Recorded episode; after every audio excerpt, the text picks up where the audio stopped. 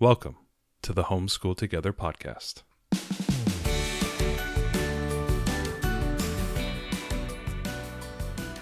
Where one working mom and a stay at home dad help you navigate the nuts and bolts of the growing and dynamic world of homeschooling. with a focus on early learners like me. All the ins and outs of building and maintaining your homeschool life. Homeschool. Find out tips and tricks to make things like this easier. I'm reading. And ultimately, enjoy educating your kids. And what's that last thing? Have fun together. Did I do good, Daddy?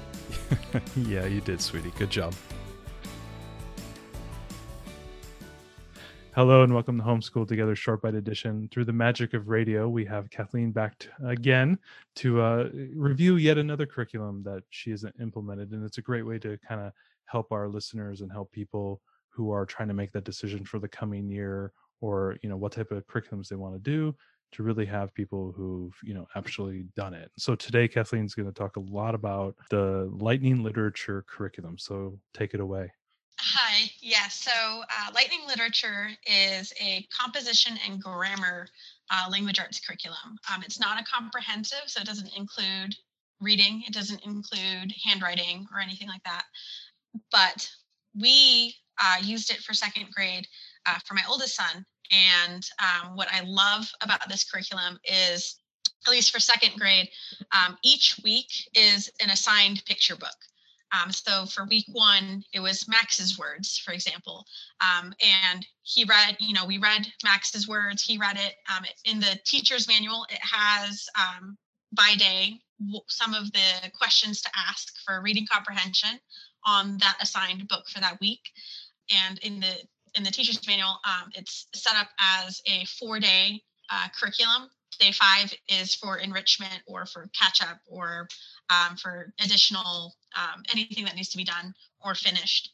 So, you know, for the first day, you have your reading, you read the book, you answer some question or you ask your child some questions and they answer and you kind of guide them uh, through the responses if you need to. It has a little possible answers on it.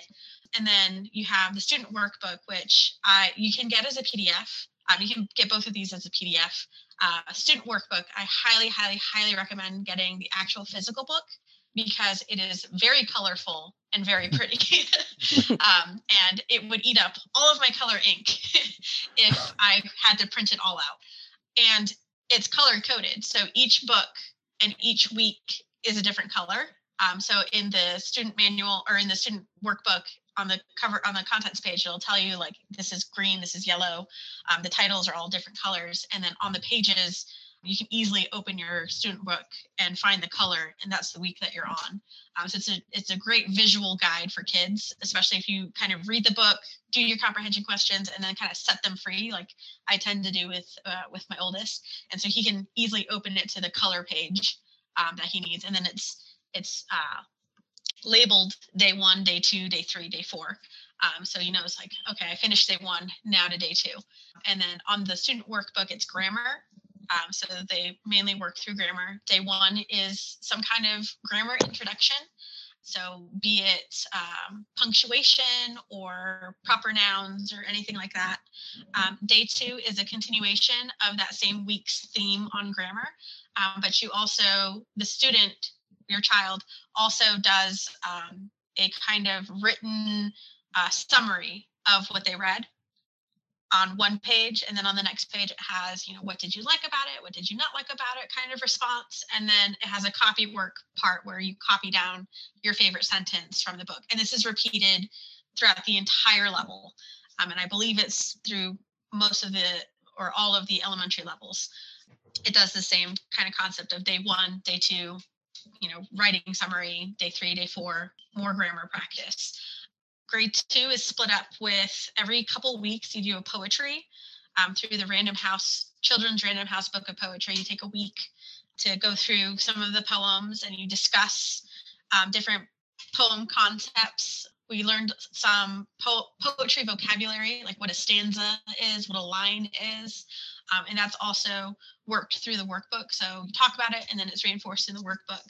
Um, the teacher's guide also has like the answers and everything in it So if you if you open up, it has kind of a small snapshot of your student workbook in your teacher guide, so you can see um, what's going on with it. And um, as for at least for second grade, as you progress, we're about to get to the part where we're entering chapter books. Um, so for most of the year, it, every week has been a picture book, and now we're about to enter chapter books where it's going to be spread out through a couple weeks. It looks like. Um, so, for example, Boxcar Children is near the end of the year, um, and that's over three weeks. And we do also have review within the student workbook where it says, you know, back in, you know, back before you learned about adverbs. So we're going to do a, a, day on adverbs to review it, or they'll, mm-hmm. you know, on the same review section, um, it has like, okay, well, we talked about poetry terms. These are some of the terms. Um, there's still a book that they read that week. So you still do that summary. And then that week was review. I think there's one more section of review that we're going to be coming up on soon. Um, so it's nice that you're not just being thrown all the grammar and then your child is expected to just remember it. They do have review worked into it where it's like, hey, do you remember this? Um, which is really nice. Um, and I really like that the themes of the grammar are tied into the book.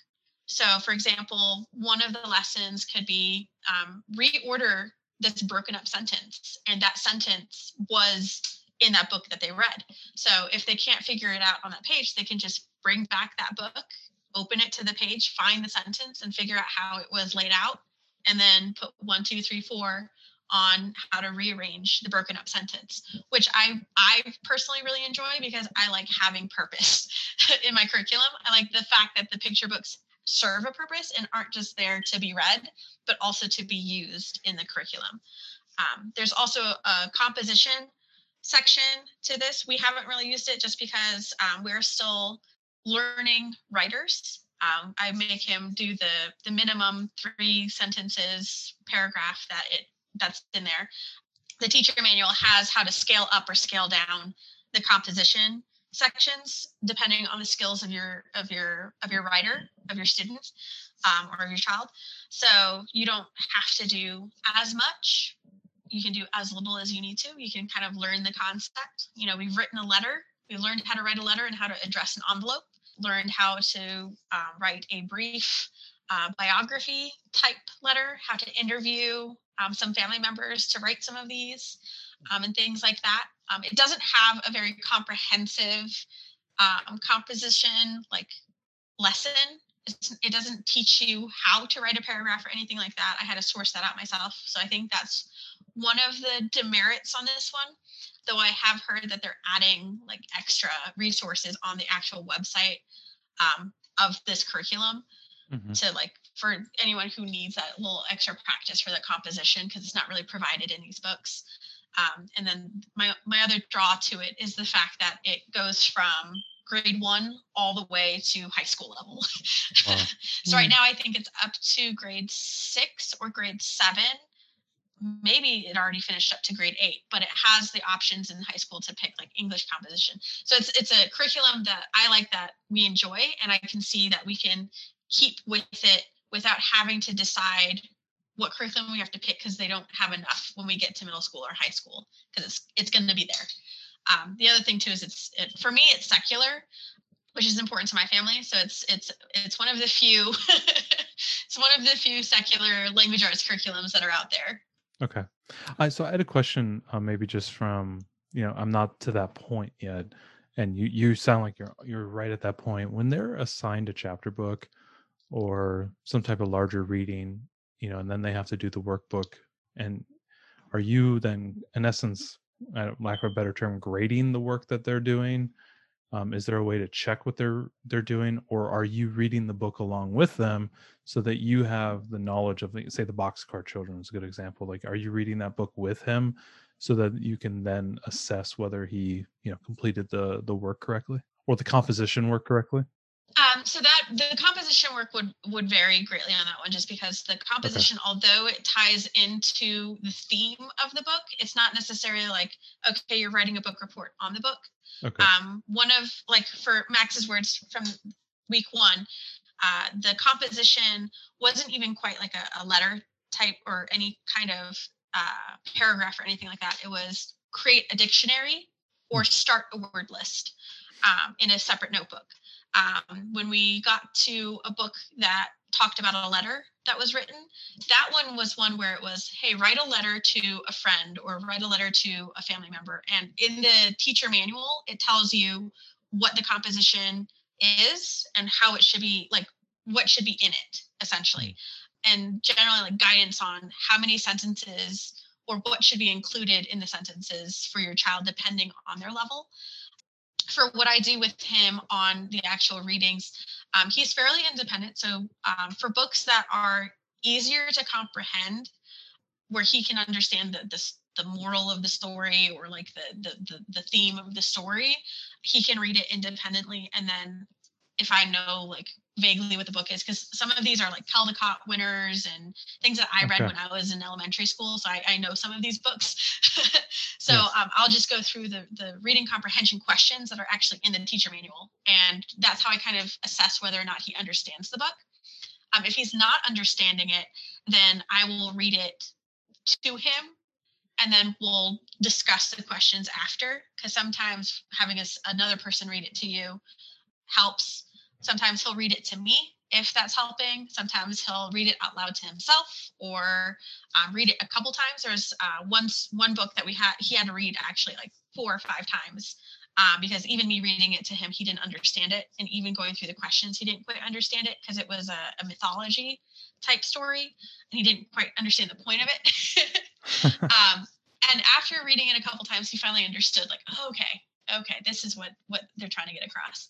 Um, more recently, we had a little bit more of a serious book that we read about it's moonshine. Sam Bangs and Moonshine was the book, and it was about a girl who spoke moonshine a lot, which was basically fibbing or lying. And um, it was the concept of the consequences of lying, and that's kind of a benign topic for an eight-year-old.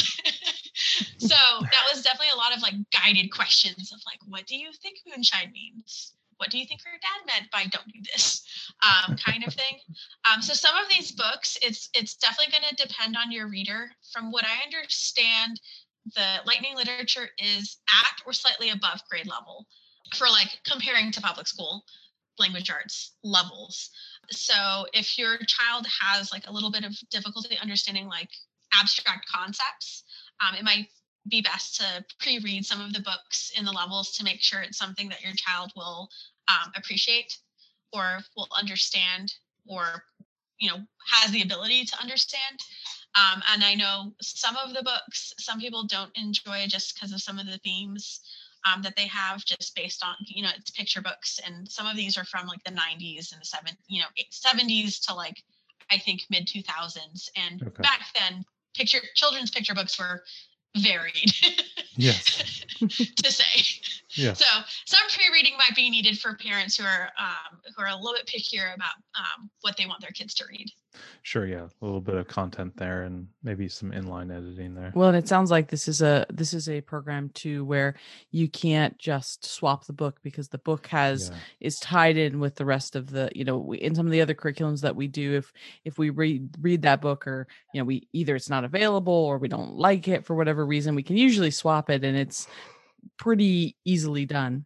Yes, it's it's definitely harder in this one. Um, to to swap out in some of the lessons because they do use sentences directly from the book.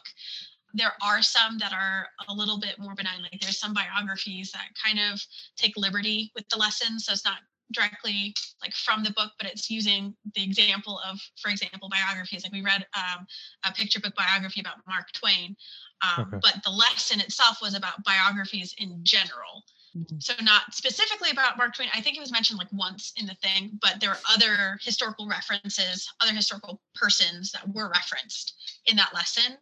Um, so I think in that case, you could probably swap out with one of the other books. But some of the other ones, it definitely is harder because you know we read one that was a Native American tale of, of Sequoyah, and it used the the words from because you know Sequoyah was a Native American who created an alphabet for his people, and that's used in that lesson.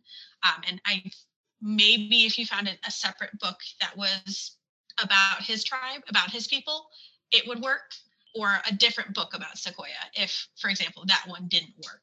Um, hmm. So you'd have to definitely pre-read it and look at it to see like how you could. Um, it, it's definitely would take a lot more work sure. to swap out. So that's something to be aware of with this. It sounds like that, you know, you need to make sure that you either own all the books or that they're available all at your library and that you're happy with the selections yes. that they've made because, because it's, it's otherwise 30, you, yeah. 30 weeks of 30 books. right, right.